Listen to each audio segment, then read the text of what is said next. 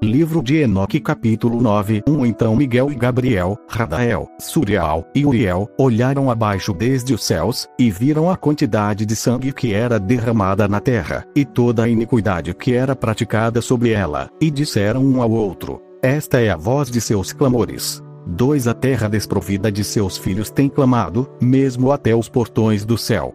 13. Agora a ti, ó Santo dos céus, as almas dos homens queixam-se, dizendo: obtém justiça para conosco com o Altíssimo. 10. Então eles disseram ao seu Senhor, o Rei: tu és Senhor dos senhores, Deus dos deuses, Rei dos reis. O trono de tua glória é para sempre, e para sempre seja teu nome santificado e glorificado. 10. Obtém justiça para conosco. Literalmente, traz julgamento para nós do Richard Laurence, ed. And trans. Teboruco Fenochte Propete Lumbon. Khegan Paul, Trenchico. 1883, p. 9.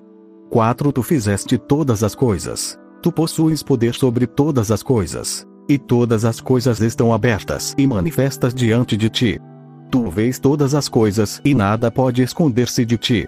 5. Tu viste o que Azazel tem feito, como ele tem ensinado toda espécie de iniquidade sobre a terra, e tem aberto ao mundo todas as coisas secretas que são feitas nos céus. 6. Samyasa também tem ensinado os sortilégios, para quem tu deste autoridade sobre aqueles que estão associados contigo. Eles têm ido juntos às filhas dos homens, têm se deitado com elas, têm se contaminado. 7. Tem descoberto crimes a elas. 11. Descoberto crimes. Ou, revelado estes sinais. Charles, p. 70. 8. As mulheres igualmente têm gerado gigantes. 9. Assim toda a terra tem se enchido de sangue e iniquidade. 10. E agora, vês que as almas daqueles que estão mortos clamam. 11. Queixam-se até o portão do céu.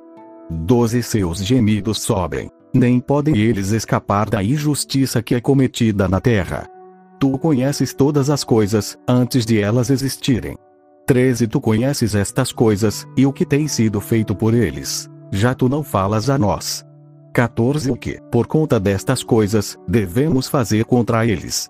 Livros de Enoque capítulo 09.